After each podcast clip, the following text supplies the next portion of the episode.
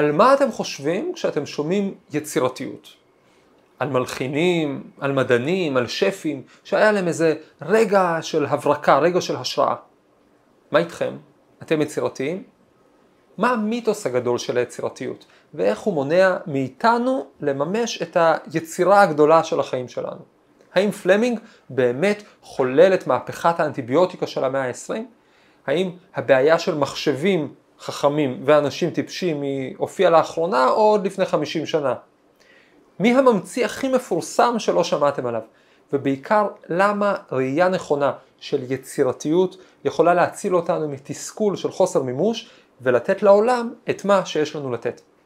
שלום לכם, ברוכים הבאים, תודה שהצטרפתם אליי לפודקאסט המדע מחפש משמעות. אני דוד אייזנברג, אני פרופסור לכימיה בטכניון. בפודקאסט הזה מדברים על עולמם של מדענים, עולמם של מגלים, על יצירתיות הרבה מאוד. היום נדבר על מיתוס היצירתיות הגדול, או איך לממש את היצירתיות שלי. נו, אז על מה אתם חושבים כשאתם שומעים יצירתיות? אני יודע, על רגע האהה, על רגע האוריקה, על איזה רגע חד פעמי, רגע של השראה, שחתיכה אחת של פאזל שנופלת למקום והכל נהיה ברור, איזה מהלך אחד שפותר את כל העניין. אבל בעצם, כל מי שפעם עשה משהו יצירתי, יודע שהרגע הזה, רגע ההברקה, הוא ממש לא הכל. שיש תהליך שלם שצריך לעבור בין היצירתיות ליצירה השלמה.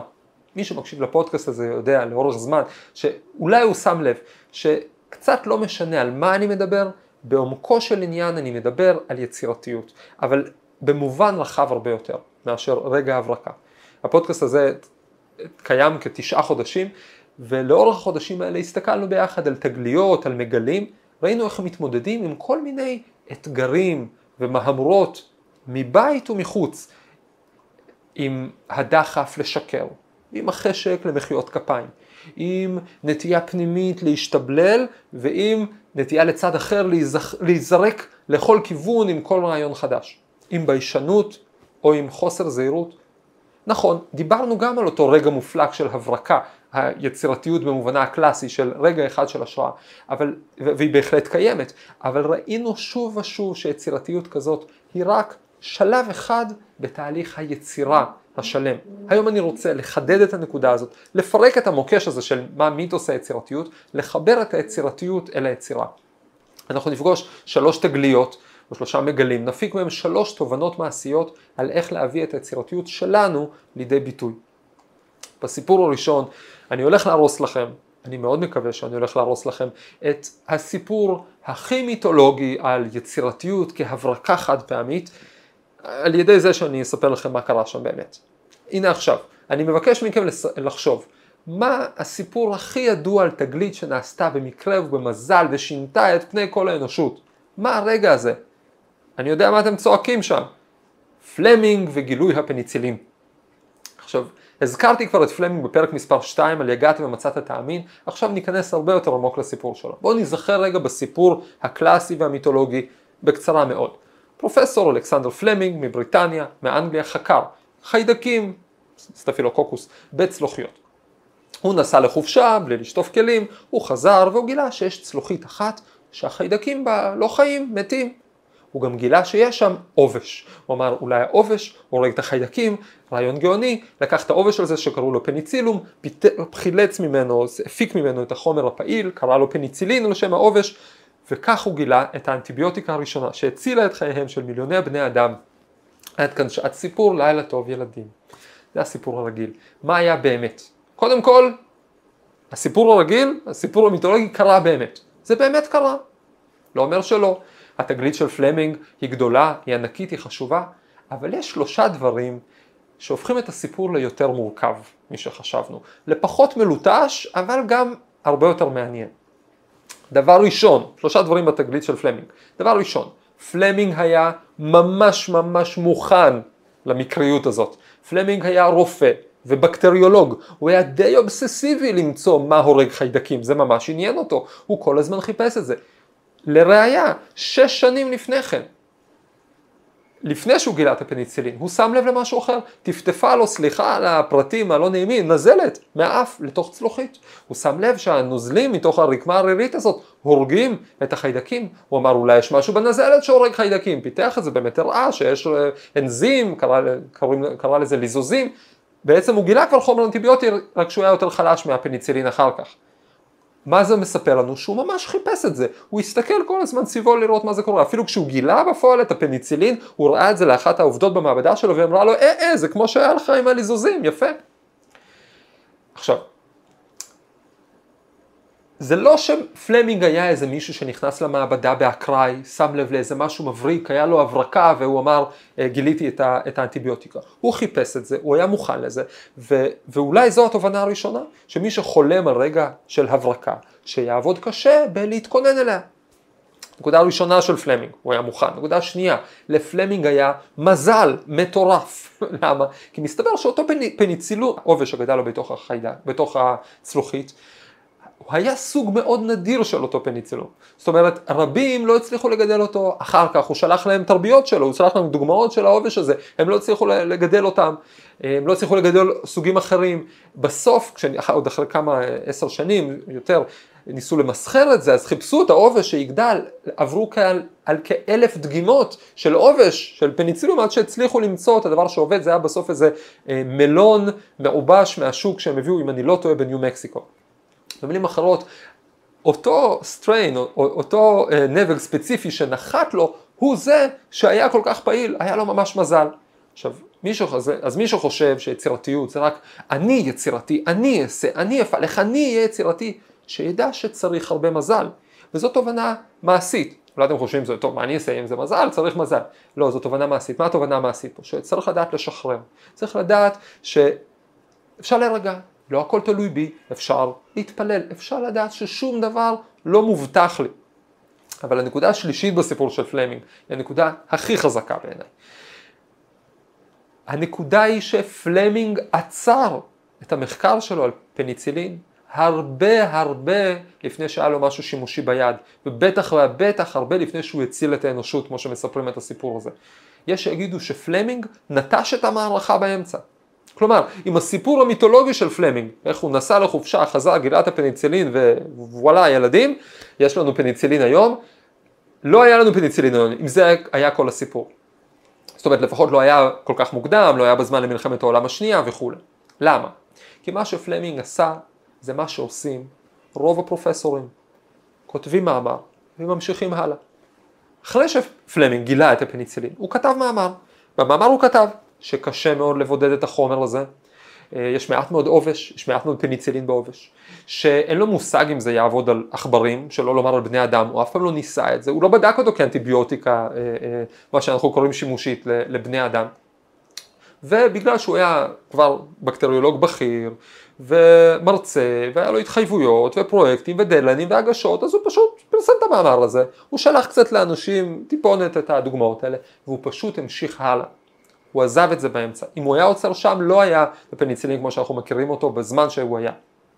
אבל אז הגיעו שני פליטים, שני פליטים שהגיעו לאנגליה, אחד מאוסטרליה, אחד יהודי מגרמניה, הראשון האוורד פלורי, השני ארנסט צ'יין, צ'יין זה בעצם חיין, כלומר חן של משפחה, יהודי חן, והם הגיעו לעבוד באוקספורד יותר מעשור אחרי התגלית של פלמינג, הם סוף סוף לקחו אותה ברצינות. קודם כל, הם למדו להפיק את החומר בכמויות גדולות. זאת לא הייתה משימה פשוטה. הם למעשה הקימו במרתפים של אוקספורד בית חרושת לעובש. דבר שני, הם סוף סוף בדקו אותו על עכברים. הם ראו תוצאות שהם הגדירו כניסיות ומדהימות ומבטיחות. אחר כך הם התחילו לבדוק אותם סוף סוף על בני אדם. הם, הם קבעו את המינונים שצריך לתת לאנשים. הם הצליחו לעזור לאנשים סוף סוף. בשורה התחתונה, הם... פלורי וצ'יין, או כן, הפכו את הפניצילין לחומר שימושי ומציל חיים למיליוני אנשים. בסוף, לא הרבה שנים אחר כך, שלושתם קיבלו את פרס הנובל ביחד. פלמינג, פלורי וצ'יין. אבל רק על פלמינג שמעתם, תודו. איך זה? למה רק את פלמינג זוכרים? אולי כי סיפור על יצירתיות שהיא הברקה של רגע, נותן לכולנו את התקווה. אולי גם אני יכול, אולי זה רק... רגע אחד, רגע אחד של גאונות, מה אני כבר מבקש, ואני מסודר לכל החיים. אבל זו תקוות שווא, וזו תקוות שווא מסוכנת. כי אולי אתה מסודר, אתה המצאת, גילית, הרגשת שאתה יצירתי, הראית שאתה יצירתי, אתה. אבל מה עם האחרים? אם אתה לא דואג להביא את העניין למימוש, האם העולם באמת יזכה ליהנות מהפירות של היצירתיות שלך, מהיצירה שלך? הסיפור הזה מראה לנו, מחדד לנו, שיש בעצם שתי סקלות, שני סוגים של יצירתיות שצריך להבחין ביניהם. יש את היצירתיות, במובנה הרגיל, היכולת לייצר הברקות וחידושים, אולי גם לפתח אותם קצת, כמו שפלמינג בכל זאת עבד קצת כמה חודשים לפתח את הפניצילין, לדווח עליו וכו'. אבל בכל זאת זה היה מין הבזק של פנס באפלה. ומנגד ליצירתיות הרגילה יש את היצירה כולה, את הדבר השלם שצריך להוציא אל האור, את הפניצילין שצריך להביא אל ההמונים. יש כאן יציאה מעצמך, לא להתעסק רק ביצירתיות שלך, אלא ביצירה של העולם. בשביל שהפניצילין יגיע למי שצריך אותו, צריך יותר מאשר לפרסם מאמר ולומר דיינו. למה זה כל כך חשוב לי? למה, איך זה קשור לממציא הכי מפורסם שלא שמעתם עליו? ומה אתם, אנחנו, יכולים לעשות בפועל כדי להפוך את היצירתיות ליצירה? קודם כל זה כל כך חשוב לי, כי יש כל כך הרבה אנשים מתוסכלים מזה שכוחות היצירה שלהם לא באים לידי ביטוי. מדענים שמרגישים שלא מבינים אותם, ממציאים, אנשי הייטק שמתוסכלים מזה שהעולם לא קולט כמה הרעיונות שלהם מדהימים. אולי הרעיונות שלהם באמת מדהימים, אבל אולי הם בנוסף לזה גם תקועים, פשוט תקועים בשלב מסוים לאורך תהליך היצירה שלהם, והם לא מבינים את זה. הנה סיפור מטורף, מצחיק וגם עצוב, מההרצאה ששמעתי, מהקלטה של אחד המומחים הגדולים בעולם לניהול עסקי, לחשיבה על תהליכים, דוקטור אליהו גולדרט, זיכרונו לברכה.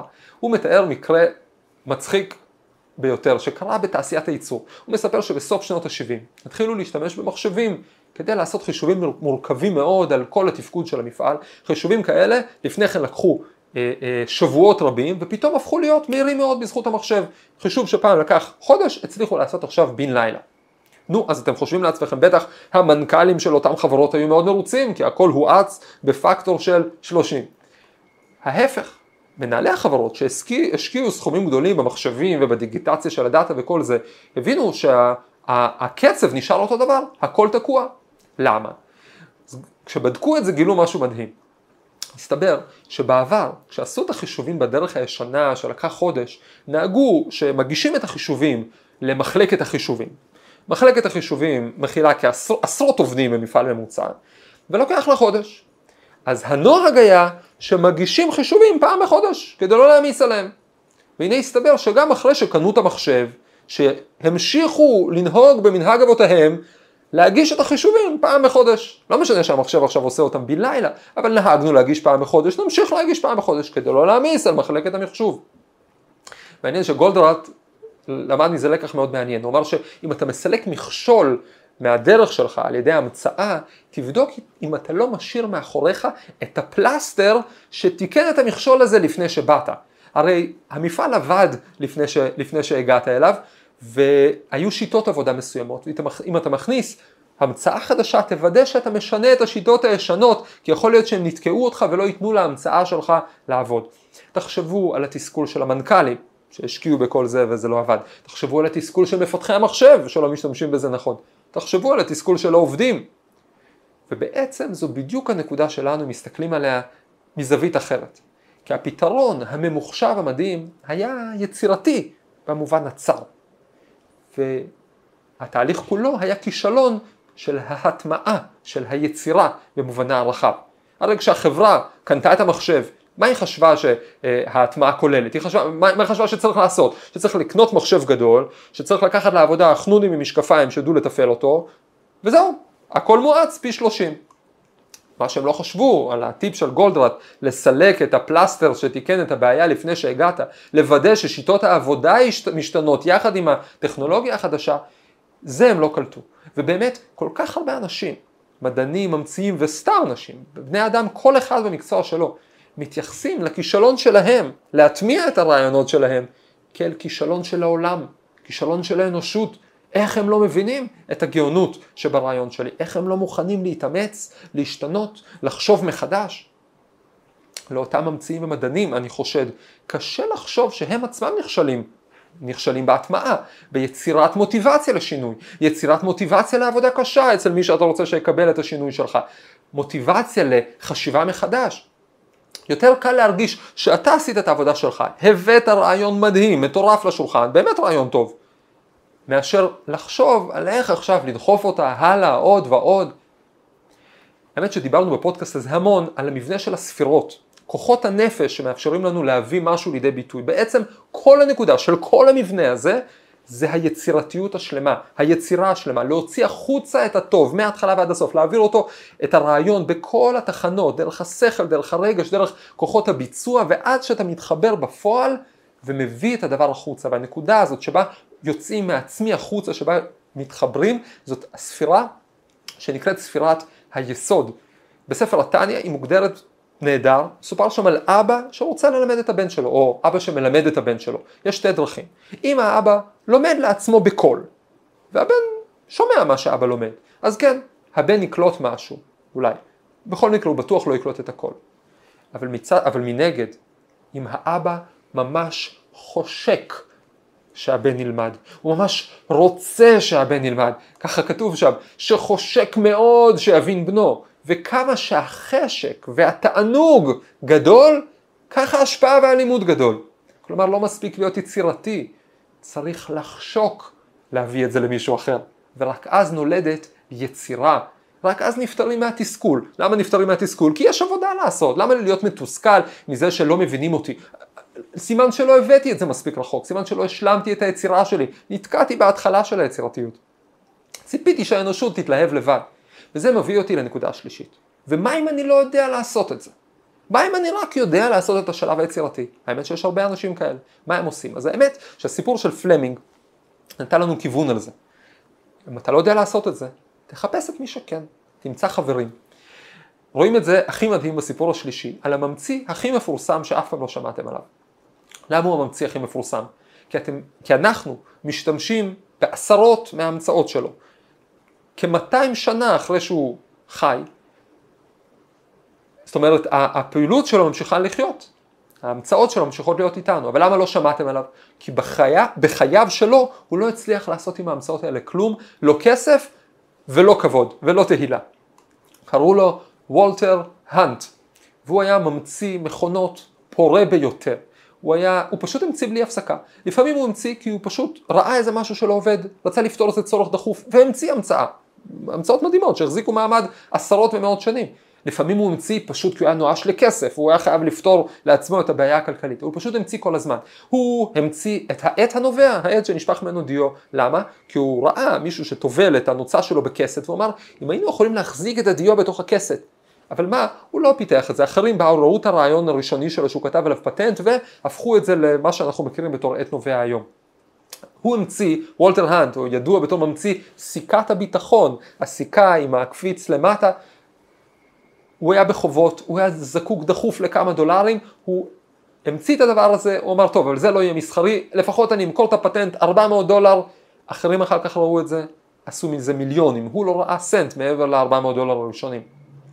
וולטר הנט המציא את הרובה הראשון עם מנגנון טעינה חוזרת, שלא צריך לטעון כל כדור ידנית, אלא אפשר ממחסנית.